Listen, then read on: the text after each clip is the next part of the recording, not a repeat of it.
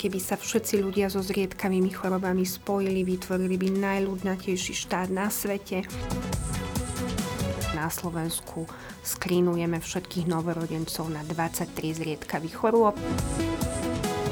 Tá problematika zriedkavých chorôb sa do veľkej miery rieši európsky práve preto, že žiadna krajina nemá expertov na všetkých 6 až 8 tisíc zriedkavých chorôb. Hej.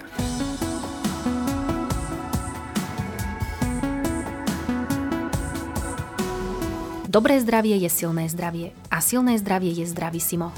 28. február je dňom zriedkavých chorôb. Vedeli ste, že v súčasnosti je ich známych 6 až 8 tisíc? Vo Veľkej Británii aktuálne prebieha kampaň, ktorá hovorí, že každý 17. Brit trpí zriedkavým ochorením. Na Slovensku trpí zriedkavým ochorením každý 20. človek. Keď spočítame najbližších a vzdialenejších príbuzných, môžeme skonštatovať, že 20 ľudí bežne tvorí priemernú slovenskú rodinu. Stretli ste sa aj vy v tej svojej s nejakým zriedkavým ochorením alebo patríte medzi tých šťastlivcov, ktorí ešte nemali tú česť. Nech to už je akokoľvek, dnes vás pozývame započúvať sa do podcastu práve na túto tému zriedkavých chorôb, ktorú si rozoberieme aj z hľadiska mýtov a faktov. Rozprávať bude odborná garantka Slovenskej aliancie zriedkavých chorôb, predsednička Komisie pre lieky na zriedkavé choroby Ministerstva zdravotníctva Slovenskej republiky a farmaceutka z Farmaceutickej fakulty Univerzity Komenského v Bratislave, pani Tatiana Foltánová. Moje meno je Tatiana Poliaková a prajem vám príjemné počúvanie. Vysielanie podcastu podporila spoločnosť Takeda. Mediálnym partnerom podcastu je online magazín plný Elánu, kde sa dočítate o zdraví a o mnoho viac. Dobrý deň, pani doktorka, vitajte u nás štúdiu. Dobrý deň. V úvode som spomenula nejaké štatistické údaje a rovno tu máme taký rozkol. Zriedkavé choroby, hovoríme teda o niečom, čo je zriedkavé a na druhej strane tým trpí každý 17. v Británii alebo u nás na Slovensku každý 20. človek, čo nie je až tak málo. Poviete nám prosím, pani doktorka, koľko ľudí vlastne na Slovensku trpí zriedkavými chorobami a ako to je s týmto rozporom? Presne vám to určite nepoviem, lebo to nevieme. A to je možno prvá dôležitá vec, ktorú by bolo fajn, aby si naši poslucháči uvedomili, že to zriedkavý znamená, že málo ľudí má tú chorobu, ale tých chorôb je hrozne veľa a je ich 6 až 8 tisíc. Prípadne sú aj také odhady, ktoré hovoria, že 5% svetovej populácie alebo taký odhad je, že keby sa všetci ľudia so zriedkavými chorobami spojili, vytvorili by najľudnatejší štát na svete. My to slovenské presné číslo nepoznáme. Môžem povedať, že na tom pracujeme a máme register pre zriedkavé choroby, čiže možno, že o nejakých 10-15 rokov budeme vedieť to číslo oveľa viacej priblížiť že koľko ľudí na Slovensku trpí zriedkavými chorobami. Dnes je to len odhad, ktorý vychádza z tých charakteristík zriedkavých chorób, teda z ich počtu a z ich zriedkavého výskytu. Ak by sme predsa chceli počuť číslo, vieme ho z týchto charakteristík vypočítať? Hovoríme o 5% populácie, čo je približne 270 až 300 tisíc ľudí so zriedkavými chorobami na Slovensku. Uh-huh. Sice nevieme, koľko presne pacientov so zriedkavými chorobami je, ale vieme ďalšie charakteristiky tých zriedkavých chorôb a jednou z nich je, že sú genetického pôvodu, väčšina z nich, čiže 72% je genetického pôvodu a odkedy sa vedci v 80. rokoch naučili čítať gén, tak vlastne každý deň objavia nejakú zriedkavú chorobu. Aj vďaka tomu vlastne sa to tak skvalitnila tá diagnostika. A potom, čo je druhé dôležité, je, že každý druhý pacient so zriedkavou chorobou je dieťa. Čiže 50% z nich sú deti a mnohé z nich aj do toho veku tých 5 rokov vlastne zomierajú. Hej? Čo to sú tiež také zlé čísla, ktoré hovoria o tom, že tie choroby sú závažné a život ohrozujúce a teda nie každý ten boj s tou chorobou vyhrá. Uh-huh. Kedy je choroba považovaná za zriedkavú a čo si vlastne máme pod pojmom zriedkava predstaviť? Zriedkavá choroba je definovaná, to je zase taká definícia, ktorá platí v Európe. Rôzne krajiny majú rôzne definície, ale Európa má jednu spoločnú definíciu a tá hovorí, že tá choroba sa musí vyskytovať zriedkavo a to zriedkavo znamená nie viac ako 5 na 10 tisíc obyvateľov Európskej únie a zároveň, čo je dôležité, musí byť závažná a život ohrozujúca. Taká je zriedkavá choroba, ktorá splňa súčasne tieto dva parametre, že má ten výskyt zriedkavý a je závažná a život ohrozujúca. Predpokladám, že tá zriedkavosť znamená aj nejaký rozdiel v prístupe e, k diagnóze, v liečbe a starostlivosti týchto pacientov. Je to tak? Mm, áno, určite áno. Práve tá zriedkavosť je tým faktom, prečo vlastne sa, sa vytvorila tá spoločná európska politika, do ktorej vstúpilo vlastne aj Slovensko, keď vstúpilo do Európskej únie. Lebo v takých maličkých krajinách, ako je napríklad Slovensko, niektoré tie zriedkavé choroby, že naozaj máme len 10 pacientov s tou diagnózou a tí sú, dajme tomu, rozptýlení po celom Slovensku. Čiže tá zriedkavosť znamená, že aj nájsť tú diagnózu a tá skúsenosť toho lekára s tou diagnostikou je ťažká, lebo možno, že naozaj má len jedného pacienta za život a väčšina lekárov takého pacienta ani nestretne. Čiže napríklad to už je ten rozdiel, že čo tá zriedkavosť prináša pre tú diagnostiku. Možno z toho vyplýva aj to, že ľudia bežne túto tému nejako odsúvajú do ústrania, pretože majú pocit, že sa ich to netýka. Možno nikoho nepoznajú, kto niečo takéto rieši, ale tá štatistika z úvodu je neúprosná. Ako to vnímate vy? Častokrát sa možno aj e, posluchači stretli so zriedkavými chorobami, ale úplne nevedia, že sú to zriedkavé choroby. Čiže možno poznajú ľudí alebo príbehy z nejakého internetu alebo možno aj z nejakých filmov pacientov, ja neviem, s cystickou fibrózou, spinálnou svalovou atrofiou. Tie sú také, také veľmi známe, ale možno aj s fenylketonúriou, alebo ďalšími. A to je práve preto, že zriedkavé choroby sú vlastne v každej jednej medicínskej špecializácii, čiže každý, každý špecialista má vo svojom odbore aj choroby, ktoré patria do kategórie zriedkavých a práve teda tie európske iniciatívy viedli k tomu, aby sa všetko to spojilo a aby sme sa im ešte špeciálne venovali, pretože sú závažné, život ohrozujúce a máme s nimi málo skúseností.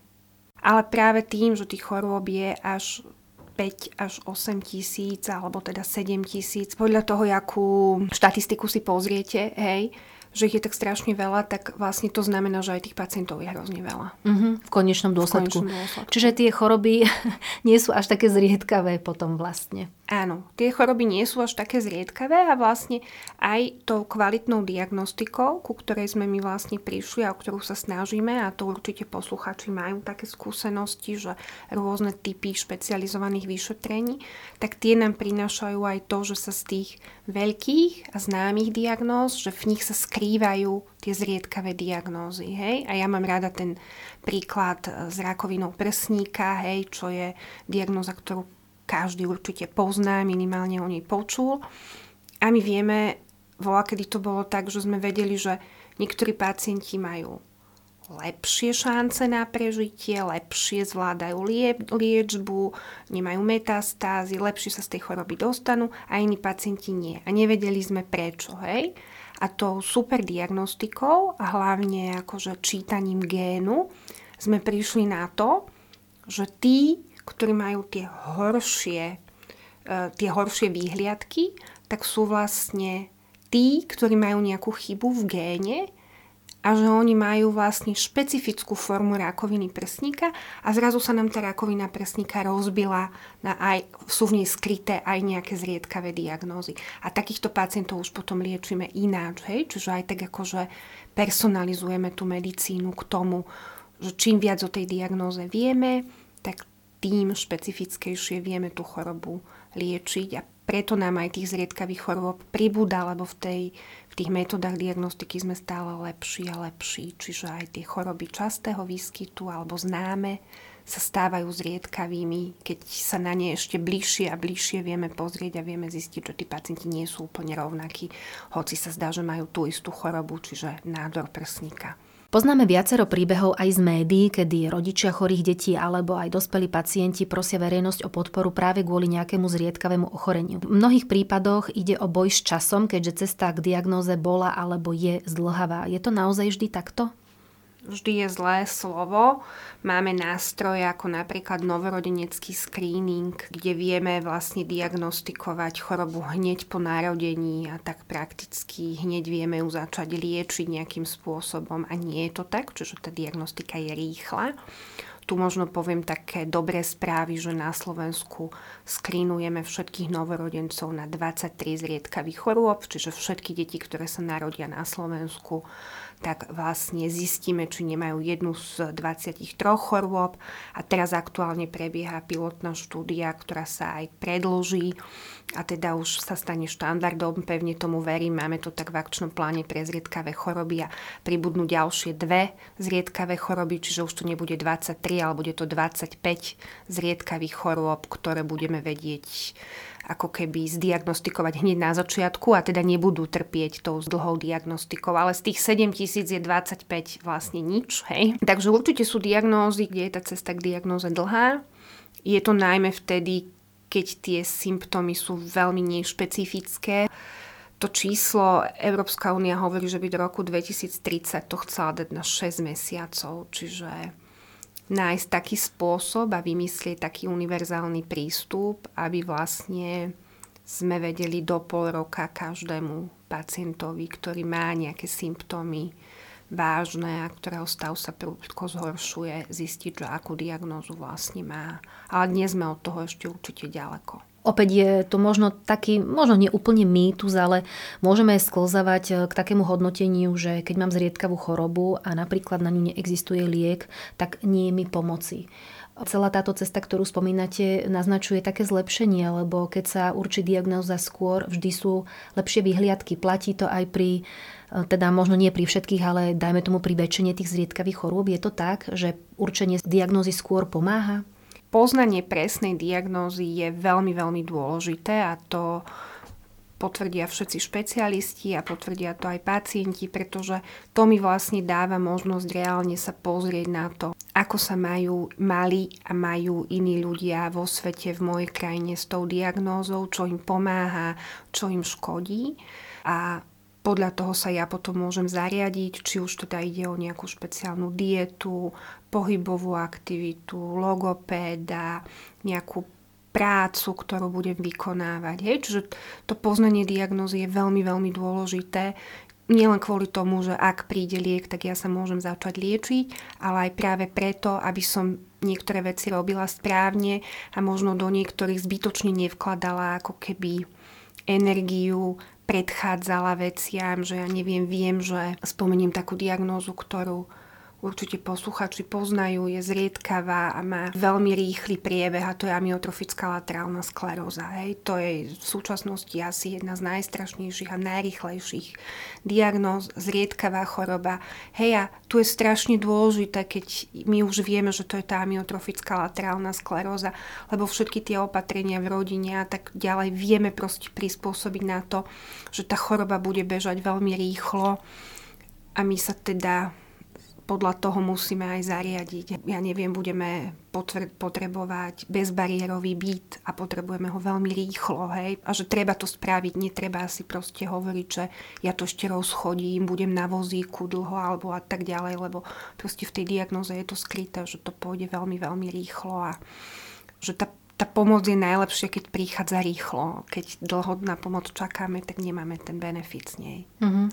Aj psychický stav toho pacienta je určite lepší, keď už vie, čo mu je, vie s tým pracovať, nejako sa s tým zmieriť a prispôsobiť tomu svoj život. Uh, poďme sa na týchto pacientov pozrieť hlbšie. Čo, čo tak uh, prežívajú, ako ich môže vnímať ich okolie a ako zriedkavé ochorenie celkovo môže ovplyvniť ich život? Tomu psychickému stavu by som možno povedala ten príklad tej amyotrofické laterálnej sklerózy, to je veľmi ťažká diagnóza. Hej? Že to, keď človek počuje, že je preto je aj veľmi dôležité, aby tam potom bol nejaký psychológ, aby tam bola opora, aby to ten lekár nejako vedel tomu človeku povedať, hej, že a je to pri každej chorobe to tak je, čiže v tej, to obdobie toho vyrovnávania sa s tou diagnózou je dlhé, hej, každý ho má nejako, je na to aj nejaký profesionálny prístup, čiže nejaké typy pomoci, čiže aj pomoc rodine, e, hej, aby sa aj tá rodina tak nastavila, že, že čo sa vlastne stalo, ako sa ten náš život e, zmení, ako budeme ináč žiť. Čiže toto je také možno prvé, to psychické. A myslím si, že väčšina verejnosti, ona ich vníma podľa toho postihnutia alebo toho handicapu, keďže sme povedali, že to je zriedkavé a závažné, čiže oni vidia človeka v závažnom stave a možno na ňo nevedia úplne reagovať, že má, neviem, dýchací prístroj, alebo dostane často nejaký epileptický záchvat, alebo má nejaké mentálne postihnutie. Toto oni vnímajú, ale väčšina verejnosti nevie vlastne, prečo to tak majú. Hej? Čiže skôr ich vnímajú ako ťažko chorých a samozrejme nie všetky zriedkavé choroby majú mentálne postihnutie, čiže my máme aj pacientov, ktorí naozaj hýbu len očami, ale majú úplne zdravé hlavy a dokážu písať knihy vďaka tomu, že hýbu očami. Pre nich podľa mňa tí ľudia vyzerajú väčšinou ako strašne ťažko chorí ľudia a nevedia, ako sa k ním majú správať, lebo naša spoločnosť na toto ešte asi nie je úplne zvyknutá. Mm-hmm. Rozprávame sa s odbornou garantkou Slovenskej aliancie zriedkavých chorôb, predsedničkou Komisie pre lieky na zriedkavé choroby Ministerstva zdravotníctva Slovenskej republiky a farmaceutkou z Farmaceutickej fakulty Univerzity Komenského v Bratislave Tatianou Foltánovou a to o téme zriedkavé choroby. Pani doktorka na Slovensku funguje organizácia Slovenská aliancia zriedkavých chorôb. Aká je úloha a čo všetko zastrešuje? Tá problematika zriedkavých chorôb sa do veľkej miery rieši európsky práve preto, že žiadna krajina nemá expertov na všetkých 6 až 8 tisíc zriedkavých chorôb. Hej nemôže zbierať tie skúsenosti a Slovenská aliancia zriedkavých chorôb vznikla práve vlastne z takej tej európskej stratégie, že každej krajine by mala existovať nejaká strešná organizácia, ktorá zastupuje práva pacientov so zriedkavými chorobami, čo to sme my. V rámci Slovenskej aliancie zriedkavých chorób funguje 25 organizácií hej, a takých skupín diskusných, facebookových a tak ďalej. Plus sú tam aj ľudia, ktorí nemajú vlastnú organizáciu, lebo nikoho takého nepoznajú, alebo tá skupina ľudí sa rozhodla, že nemá čas si zakladať organizáciu, hej, nemajú na to kapacity, priestor, hej. Preto vznikla vlastne Slovenská aliancia zriedkavých chorôb a to, v čom sme my ako keby zaujímaví, je, že poznáme tie spoločné charakteristiky zriedkavých chorôb, ktoré sú vlastne rovnaké a to je jedno, či sa rozprávame o amyotrofickej laterálnej skleróze alebo Pompeho chorobe alebo cystickej fibróze alebo nejakej neviem akej diagnóze tie skúsenosti vlastne snažíme ako keby prenášať, čiže nasmerovať toho pacienta, dať mu nejakú nádej, upozorniť ho na také dôležité veci, ja neviem, presnosť diagnózy, nasmerovať ho, kde je nejaká starostlivosť, dať ho do komunity pacientov, ak existuje na Slovensku, ak neexistuje, tak ho vieme prepojiť s pacientami v zahraničí, ak má záujem, hej.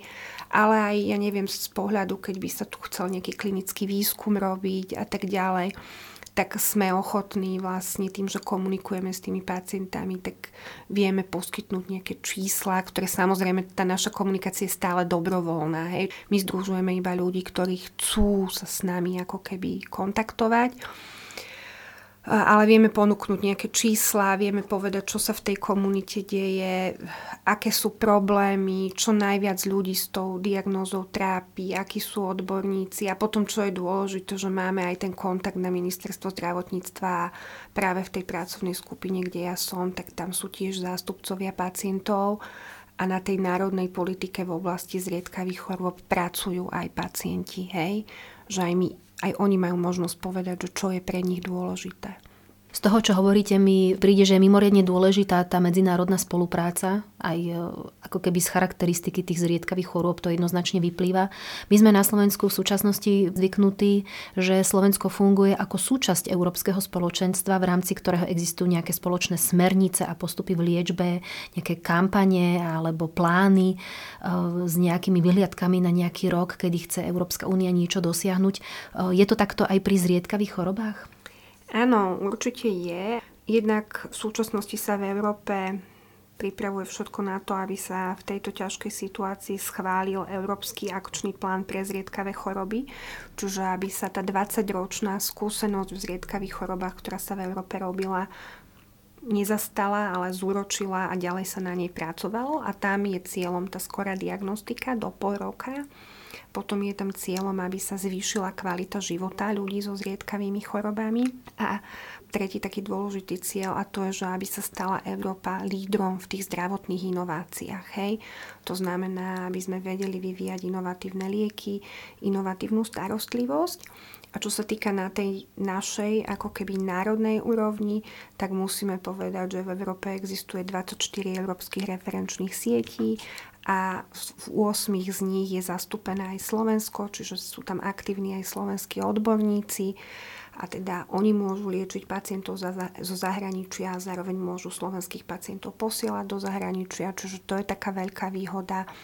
A keď sa pozrieme ešte, čo Európa priniesla v rámci tých smerníc a odporúčaní, tak v minulom roku bol schválený zákon o lieku.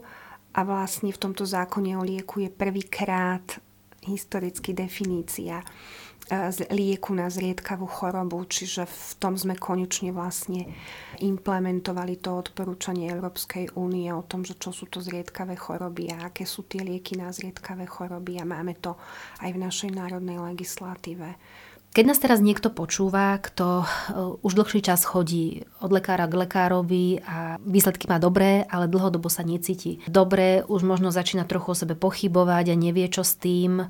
Jeho okolie sa už začína na neho zvláštne pozerať, všetkých obťažuje svojimi zdravotnými problémami a teraz mu možno začalo niečo tak trochu dávať zmysel.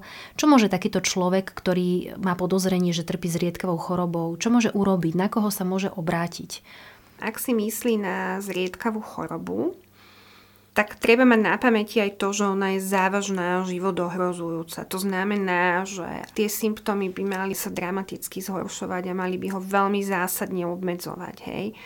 To je také prvé, na čo treba myslieť. Stále tým lekárom prvého kontaktu je všeobecný lekár, ale teda na stránke Slovenskej aliancie zriedkavých chorôb, čiže SAZH, si pacienti môžu nájsť aj také špecializované pracoviská, ktoré sa zriedkavým chorobám na Slovensku venujú. Je ich 52. Sú tam rôzne filtre, podľa ktorých sa dá hľadať. Možno v spolupráci s tým svojim ošetrujúcim lekárom sa ešte na toto pozrieť, že či by teda nestalo za zváženie aby toho pacienta vyšetrili na niektorom z týchto pracovísk, hej, už podľa tých symptómov. Ale stále si myslím, že treba to rozhodnutie robiť ako keby s tým lekárom, hej, že na tie pracoviska sa nedá telefonovať, že ja mám túto zriedkavú chorobu, myslím si, že ju mám. To nie, ale proste pozrieť sa na to s tým lekárom a skúsiť vybrať nejaké z tých pracovisk podľa toho, aké tie symptómy sú tie najzávažnejšie a najviac obmedzujúce toho pacienta a kde by sme teda tú chorobu mohli hľadať. Pani doktorka, čas na náš rozhovor sa kráti. Chcela by som sa vrátiť späť k tej úplne prvej informácii, ktorú som na začiatku povedala a to, že 28. február je deň zriedkavých chorôb. Hlavnou témou tohto ročníka je solidarita. Ja v tom vnímam taký silný celospoločenský rozmer a to, že ľudia sa väčšinou na, to, na tie zriedkavé choroby pozerajú tak, že sa ich netýkajú, lebo ich je málo. Pre spoločnosť môže byť táto komunita na príťaž. Ako to vnímate vy? Ja to tak určite nevnímam, lebo, lebo som úplne vtiahnutá do tej témy. E, možno by som zase upozornila na veľmi veľa pekných prípadov alebo príkladov ľudí so zriedkavými chorobami, ktorí pracujú pre tú komunitu. My pripravujeme takú tlačovú správu k Medzinárodnému dňu zriedkavých chorôb v tom duchu, že 5 dobrých správ roku 22, čiže toho uplynulého roku potom možno by som také pozitívne príklady mnohých našich pacientov, ktorí napriek tomu, že majú nejaké ťažké ochorenie, ja neviem, cystickú fibrózu, spinálnu svalovú atrofiu, tak títo pacienti sa snažia o normálny život, hej, čiže či už pracujú niekde, alebo majú aj rodiny, Hej, čiže zase tá, tá, tá solidarita tam je vidieť, lebo mení to život celej rodiny, čiže tých príbuzní im tiež musia nejakým spôsobom pomáhať, aby to všetko fungovalo, tak to je tiež taký pekný príklad uh, toho, ako to funguje. Potom by som možno spomenula takú veľmi dobrú správu, ako komunita cystickej fibrózy pomáha od začiatku vojny na Ukrajine ľuďom e, s cystickou fibrózou na Ukrajine a mnohí z nich sa dostali na Slovensko a boli to aj lekári, ale boli to aj obyčajné rodiny, ktoré solidárne pomáhali týmto rodinám s cystickou fibrózou, aby si tu našli to svoje miesto a, aby proste tu žili čo najnormálnejší život. Že tých príkladov solidarity je tam strašne, strašne veľa možno nakoniec by sme mali asi skončiť niečím takým, že asi to aj všetci cítime, že tá spoločnosť je taká vypetá a tie reakcie sú častokrát také veľmi ostré a možno tým dôvodom je aj to, že, že málo hovoríme o tých zraniteľných, málo poukazujeme na to, ako tým zraniteľným pomáhame a vytvárame málo priestoru, aby sa dostali voči nám. Čiže možno aj tu treba povedať, že tá, ak sa budeme dobre starať o tú komunitu ľudí so zriedkavými chorobami a nájdeme im svoje miesto a budeme to tak vnímať, tak možno aj tá naša spoločnosť bude taká oveľa príjemnejšia. Takže možno aj to je taký dôvod, že prečo o tých zriedkavých chorobách rozprávať. Veľmi pekná myšlienka na záver, veľmi pekne ste to povedali. Ja sa pridávam, držím palce, aby sa podarilo všetko z toho, čo ste spomínali, čo je v pláne, aby sa hlavne zrýchlila tá diagnostika, aby ľudia dostali skoršiu pomoc alebo sa vedeli zaradiť do tej svojej komunity, do ktorej patria. Ešte raz veľmi pekne ďakujem za rozhovor, pani doktorka. Rozprávali sme sa s Tatianou Foltánovou, odbornou garantkou Slovenskej aliancie zriedkavých chorôb, predsedničkou Komisie pre lieky na zriedkavé choroby Ministerstva zdravotníctva Slovenskej republiky a farmaceutkou z katedry farmakológie a toxikológie na Farmaceutickej fakulte Univerzity Komenského v Bratislave. Ďakujem pekne. Ďakujem za pozornosť aj vám, milí poslucháči. Všetky epizódy podcastu Simo nájdete vo vašich obľúbených podcastových knižniciach a sledovať nás môžete aj na Facebooku a Instagramovej stránke Simo podcasty o zdraví alebo na YouTube kanáli Simo podcasty o zdraví. Budeme radi, ak náš podcast odporúčite svojim priateľom a známym. Želáme vám pevné zdravie a do skorého počutia. Vysielanie podcastu podporila spoločnosť Takeda. Spoločnosť Takeda nenesie zodpovednosť za názory a informácie prezentované v tomto podcaste. Mediálnym partnerom podcastu je online magazín plný Elánu, kde sa dočítate o zdraví a o mnoho viac.